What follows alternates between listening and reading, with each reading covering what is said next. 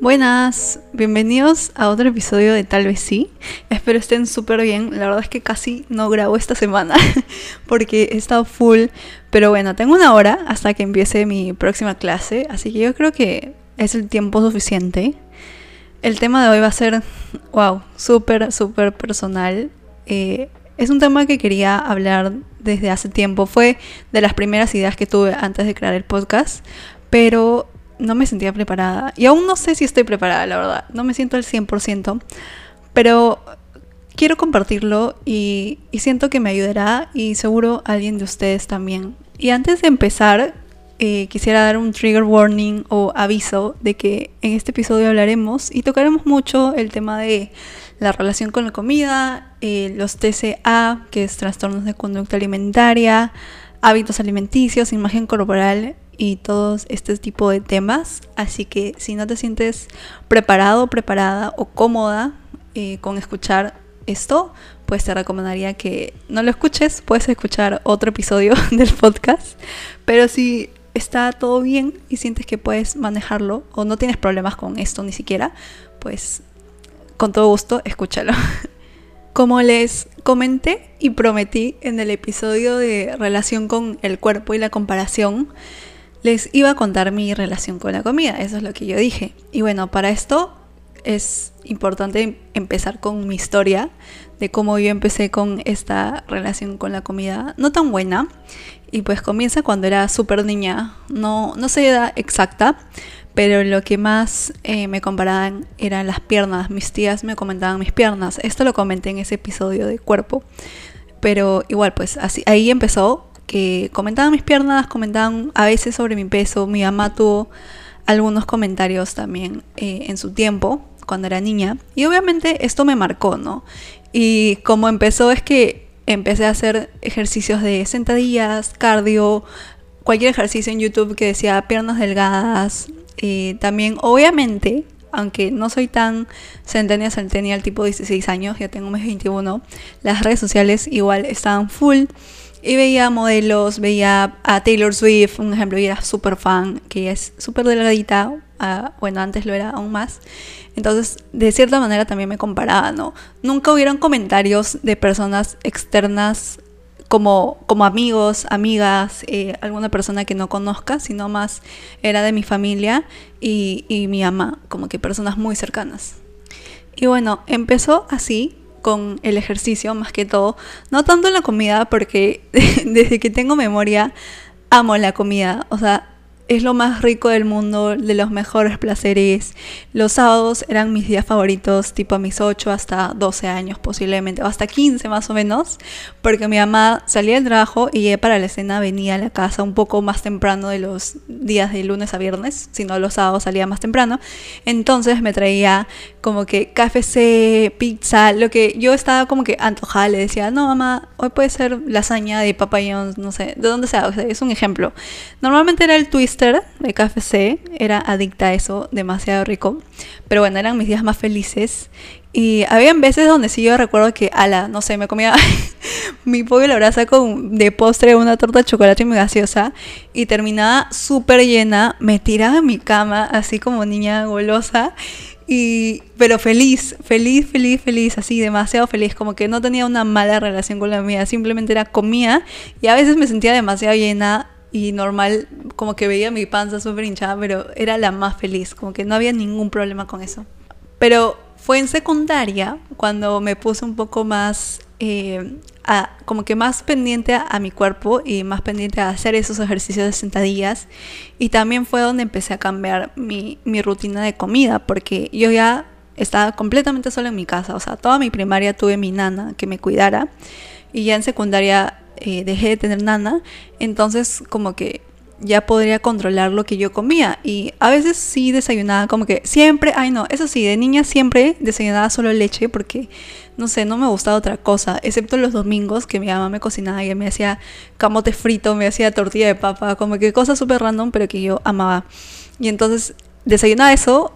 Mi almuerzo era como que ya empecé a cuidarlo más, y era como pollo con champiñones y palta, o alguna ensalada o como que solo proteína, cosas así, porque veía lo que decían en internet, ¿no? Como que no, proteína y nada de carbohidratos, porque los carbohidratos son malos, entre comillas, ¿no? Ya, yo ya sé que eso no es verdad y ustedes deben saber que eso no es verdad. Y bueno, no llegó a más graves, ¿no? Como que sí estaba al tanto de lo que comía, pero tampoco me restringía. O sea, mis sábados seguía comiendo mi chatarra. Si me provocaba algo, lo comía. Si quería torta de chocolate, lo comía. Pero como de lunes a viernes, uno, que me daba flojera cocinar, y dos, que también estaba pensando un poco en bajar de peso y querer tener piernas más delgadas, comía un poco menos. Entonces, después en cuarto más o menos, tenía clases hasta tarde. Me quedaba hasta las 6 p.m. Y comía, mi almuerzo era pan con pollo y mayonesa, un queque de chocolate, cualquier cosa que podrían comprar en la bodega, por tema de tiempo y también porque quería ahorrar, y como que lo que quedaba de plata me lo daba a mí, o sea, yo me lo quedaba. Y bueno, fue así, y la verdad es que hasta ahí ningún gran problema, pero sí tenía atracones a veces. Como comía, yo supongo, ahora entendiendo un poco más por lo que he pasado en mi historia, yo supongo que el hecho de no almorzar tanto y de no desayunar tanto, llegaba a mi casa a la cena hambrienta y me zampaba un bol de algo, más chocolate con mantequilla de maní, más fruta, más galletas, no sé, así. Pero no los botaba, o sea, simplemente lo comía y de ahí me sentía culpable y ya, ahí se acababa, ¿me entienden? No era como que hacía algo como que ejercicio o laxantes o vómitos, no hacía eso.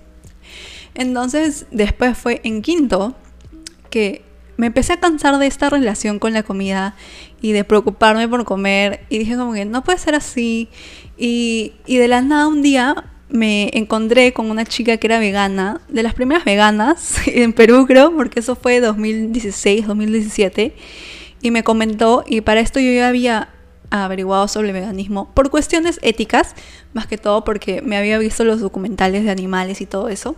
Entonces dije como que, ala, no, creo que sí quiero ser vegana o al menos vegetariana.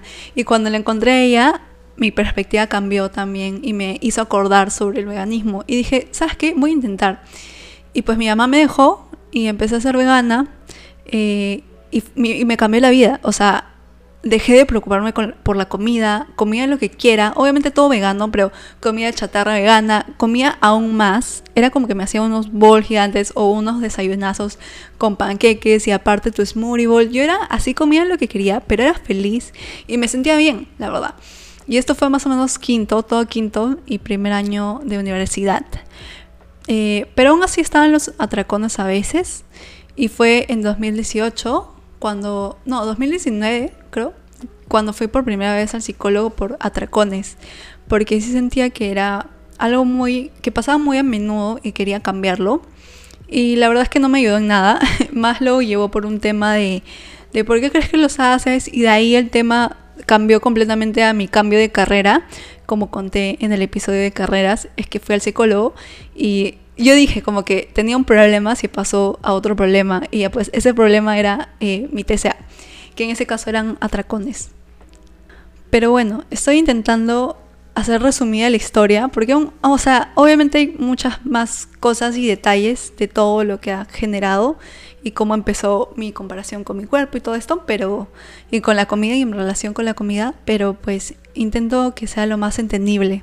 Y bueno, después dejé ese psicólogo y creo que no tuve ningún problema fuerte, los atracones seguían. Mi relación con la comida obviamente es algo muy común en este mundo, en esta vida, que se hable de dietas, de cómo quieres tener un mejor cuerpo, o qué no comer y qué comer, los carbohidratos son malos o no, miles de cosas. Entonces aún estaba como que preocupándome, ¿no? Pero no hacía nada malo a mí misma, o a llegar al extremo de tener un TCA. Pero recién fue en 2019, Navidad de 2019, que fue un cambio gigante en mi vida, que empezó mi TCA. No sé qué pasaba por mi mente, no sé por qué ese día pasó lo que pasó. No quiero tampoco contar tan al fondo, pero bueno, empezó mi bulimia o anorexia purgativa. Algunos le llaman anorexia purgativa porque es un tema de peso, o sea, si no subes de peso tienes anorexia purgativa, y si subes de peso es bulimia. Entonces me parece ilógico, la verdad, que hasta en los trastornos alimenticios los definan por tema de peso. Lo siento si me escuchan así, es que como que me da ganas de llorar. Y la verdad es que a mí me pareció súper loco que a mí me pase eso, porque siempre había visto, ¿no?, cómo las personas sufrían de esto. Y yo decía como que no, ni cagando me va a pasar a mí, porque uno, amo la comida tanto, y dos, no podría dejar de comer porque amo la comida. Entonces yo dije, no, imposible que me pase anorexia. Y dos, o sea, imposible que me pase bulimia, porque nunca he vomitado en mi vida, o nunca he usado laxantes, o nunca, no sé, otras cosas purgativas. Entonces dije, no, nunca me pasará. O sea, a lo más esta mala relación con la comida, que es lo más normal en las mujeres en realidad. Creo que todas pasamos por esto en algún momento de nuestra vida.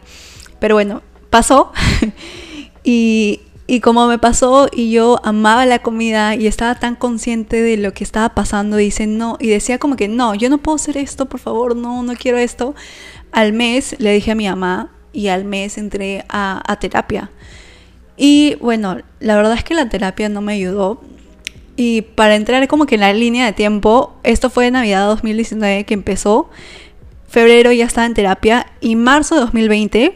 empezó la cuarentena. Entonces yo dejé la terapia por esto, me quedé encerrada con mi mamá, y de cierta manera mi TCA mejoró en el tiempo que estuve con mi mamá, en términos de que ya no hacía acciones purgativas, pero como estaba con mi mamá, ella me controlaba un poco más las comidas. Ella ya sabía del TCA, y entonces siempre estaba como que chequeándome. Y esto me generó mucha depresión y ansiedad, la verdad. O sea, se juntó todo, ¿no? O sea, la cuarentena, la pandemia, mi depresión, que ya tenía como que antecedentes de esto, mi ansiedad, y también el TCA. Entonces como que obviamente fue un mal momento, toda esta cuarentena, como para todos, ¿no? Pero bueno, intenté llevarlo de la mejor manera. Pero lo más loco es que en ese momento, en ese tiempo, es donde estuve más flaca. O sea, mi peso bajó alucinantemente. Por primera vez en mi vida tenía abs, abdominales, o sea, se notaban, y yo decía, what the fuck. Ah, también era porque todos los días estaba haciendo ejercicio, porque solo estaba encerrada en mi casa, y lo único que me mantenía mentalmente sana era mover mi cuerpo. Entonces obviamente con la comida controlada, el ejercicio se juntó, y pues hizo un cambio en mi cuerpo, ¿no? Lo que sí quiero aclarar es que todo lo que he contado y seguiré contando es parte de mi experiencia personal y lo que pasaba por mi mente. Un ejemplo, el hecho de que mi mamá me controlara la comida, algo que sí sé que pasa a más personas que sufren de TCA, porque lo he visto en TikToks, lo he escuchado de amigas incluso, y yo misma, es que cuando más te controlan la comida, más te afecta tu TCA, porque tú quieres tener el control sobre la comida, ¿no? Entonces es como que no ayuda en realidad esto de que los padres estén ahí al 100%, al menos no a mí, pero tal vez a alguien sí. O igual es un proceso, puede ser que también no te ayude al inicio y simplemente estés renegando, y después ya veas los cambios y cómo realmente está funcionando ese apoyo, más que todo. Y bueno, lo peor es que es bastante difícil recuperarse en esta sociedad donde todos hablan sobre las dietas, sobre el cuerpo, sobre qué tan delgada eres, qué tan buen cuerpo tienes, y si tienes tu abdomen plano, no tienes culo, y todas estas cosas. Y por suerte, lo mío no fue tanto sobre mi cuerpo y cómo se veía mi cuerpo, sino era más un tema de comida y emoción. Era, si me sentía mal, iba donde la comida. Si me sentía triste, iba donde la comida. Si me sentía estresada, iba donde la comida. Y de alguna manera tiene sus pros y sus contras, porque obviamente que no me afecte tanto el cuerpo me ayuda a poder seguir adelante y poder seguir recuperándome y luchando de esto. Pero también es algo de que mis emociones siempre están ahí. Yo estoy pensando al 1000%, o sea, siempre estoy como que pensando algo. Es algo de una persona ansiosa, ¿no? Normalmente. Entonces era muy difícil como que encontrar otra solución a mis problemas que no sea la comida. Pero igual admiro mi proceso y lo acepto, porque un ejemplo, hace un año, bueno, en 2020 tenía fear food, que fear food es como que una comida que te da miedo comerla, un alimento, o sea, pan, mantequilla, mayonesa, que son los más comunes, ¿no? Y ahora puedo decir libremente que puedo comerlo sin, no hay ningún problema. Obviamente no me he recuperado al 100%, aún tengo decaídas, algunos días son mejor, otros peor y otros aún más peor, pero es algo que estoy intentando recuperarme aún.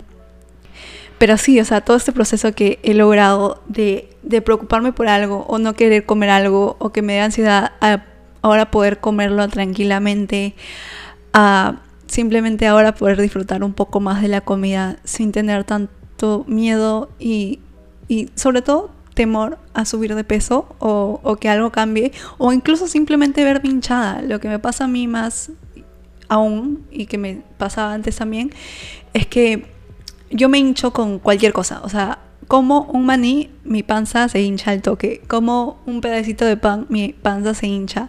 Y sé que es algo normal, o sea, el cuerpo de la mujer es así, las hormonas, hay miles de cosas que afectan a esto, pero psicológicamente me afectaba porque decía como que, ay no, ya subí de peso, mi panza, abdomen, estómago, como quieran llamarlo, está más grande. Y bueno, es algo que estoy intentando aún aceptar, ¿no?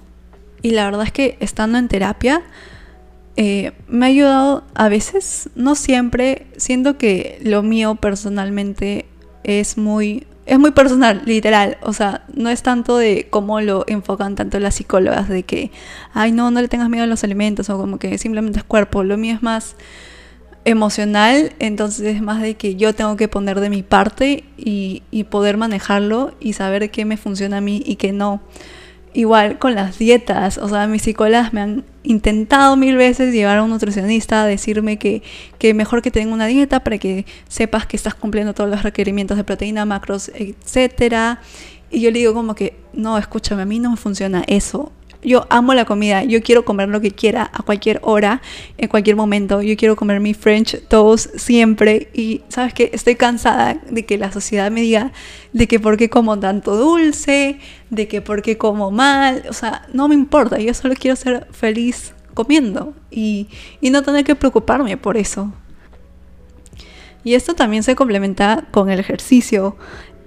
Un consejo, o sea, ya entrando un poco a los consejos desde mi experiencia personal y las conclusiones, es que no veas el ejercicio como una manera de castigarte o de querer ser más flaca. O sea, si lo quieres ser, genial, pero de una manera saludable.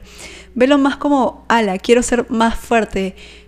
Algo que les comparto es que yo me puse esta meta que me está ayudando bastante a seguir como que pensando de esta manera de que tengo que comer para ser más fuerte. Es hacer un push-up completo de la manera tradicional antes de terminar el año.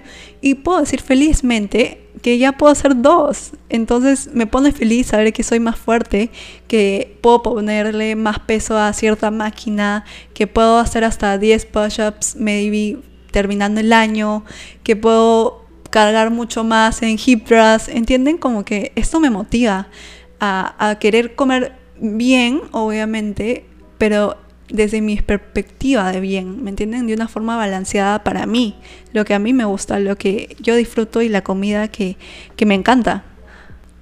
Algo que perdí bastante, o bueno, que tenía miedo también, era que no quería salir con amigos o algún familiar, no sé, mi mamá, alguien querido, por miedo a comer de más o por miedo a cuántas calorías tendrá.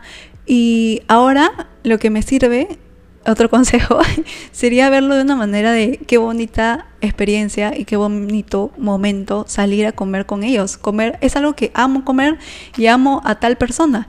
Entonces es hermoso poder salir a vivir este recuerdo y este momento, ¿me entienden? Hace poco salí a comer con una amiga croissants y fue lo más lindo porque 1, pude conocerla y 2, los croissants están deliciosos. O sea, los croissants antes lo vería como que, ala, es puro pan y aparte con los rellenos y es gigante, no. Pero ahora simplemente lo disfruté y, bueno, uno no estaba tan rico, pero el de almendras, había uno de chocolate y uno de almendras. El de almendras estaba buenazo y el de chocolate estaba mazo, pero igual como que súper rico. Y además, yo nunca había sido fan de los croissants y ahora quiero hacer mi guía, mi ruta por los croissants y probar más y saber cuál es el mejor, no sé, encontrar mi favorito. Y por último, motívate de los días malos o los peores días, porque esos días que me va mal con la comida, que me di atracón y de ahí lo purgué de alguna forma, digo, ¿sabes qué? De esto, mañana solo puede ser mejor. Mañana me voy a motivar, mañana mi desayuno lo voy a disfrutar. Y también como que empieza a consentirte. Si te provoca algo, hazlo. No pienses en qué tantas calorías tendrá, en si te llenará, si no es la hora adecuada, si no estás comiendo en tu horario. Piensa en lo que te provoca y escucha a tu cuerpo y lo que te pide. Porque no hay nada mejor que darle tu chocolate favorito, tu sabor de helado favorito, lo que a ti te encante. Y sí, este ha sido el episodio de hoy. La verdad, no entré tanto a detalle. Más que todo, quería contar como que mi experiencia en general y algunos consejos. Pero les prometo que voy a hacer un episodio de recuperación de TCA. O sea, hay una parte 2 de esto, porque si no ya iba a ser muy largo este episodio. Pero bueno, va a haber una parte 2 seguramente con una invitada. Y hablando sobre la recuperación de TCA, lo difícil que puede ser y también desde experiencias propias, ¿no? Y pues de alguna manera también compartiendo consejos para ustedes si están pasando algo parecido. Muchas gracias por escuchar este episodio. Si se quedaron hasta aquí, lo aprecio mucho. La verdad es que sí tenía, y seguro cuando esté publicando este episodio esté muy nerviosa, porque es algo muy personal y no sé cómo mis amigos cercanos o alguien que me conoce pueda tomarlo. Y algo que me olvidé comentar es que hay cierta vergüenza con esto, ¿me entienden? O sea, es como si pusieran tu peso, tú como persona, quién eres a base de tu TCA. Es decir, yo no lo comento o no lo comentaba porque ahora muchos lo sabrán, no lo comentaba porque me decían, con razón eres flaca, no, o con razón no tienes tal cosa, o con razón te mantienes tan bien, no. O sea, el TCA no te garantiza un cuerpo, créanme que no. Y pues sí, había este cierto miedo y esta cierta vergüenza, pero viene más de mí y de lo que yo pienso. Creo que más debo concentrarme en de que yo sé mi realidad. Y pues ahora lo estoy compartiendo, pero yo sé mi realidad y lo que valgo y por qué tengo mi cuerpo de tal manera y por qué como de tal manera. Así que creo que estaba lista para compartirlo. Y pues aquí está. Espero que les haya gustado, espero que les haya ayudado si alguien está sufriendo de esto. Y pues nada, me escuchan la próxima semana con un nuevo episodio.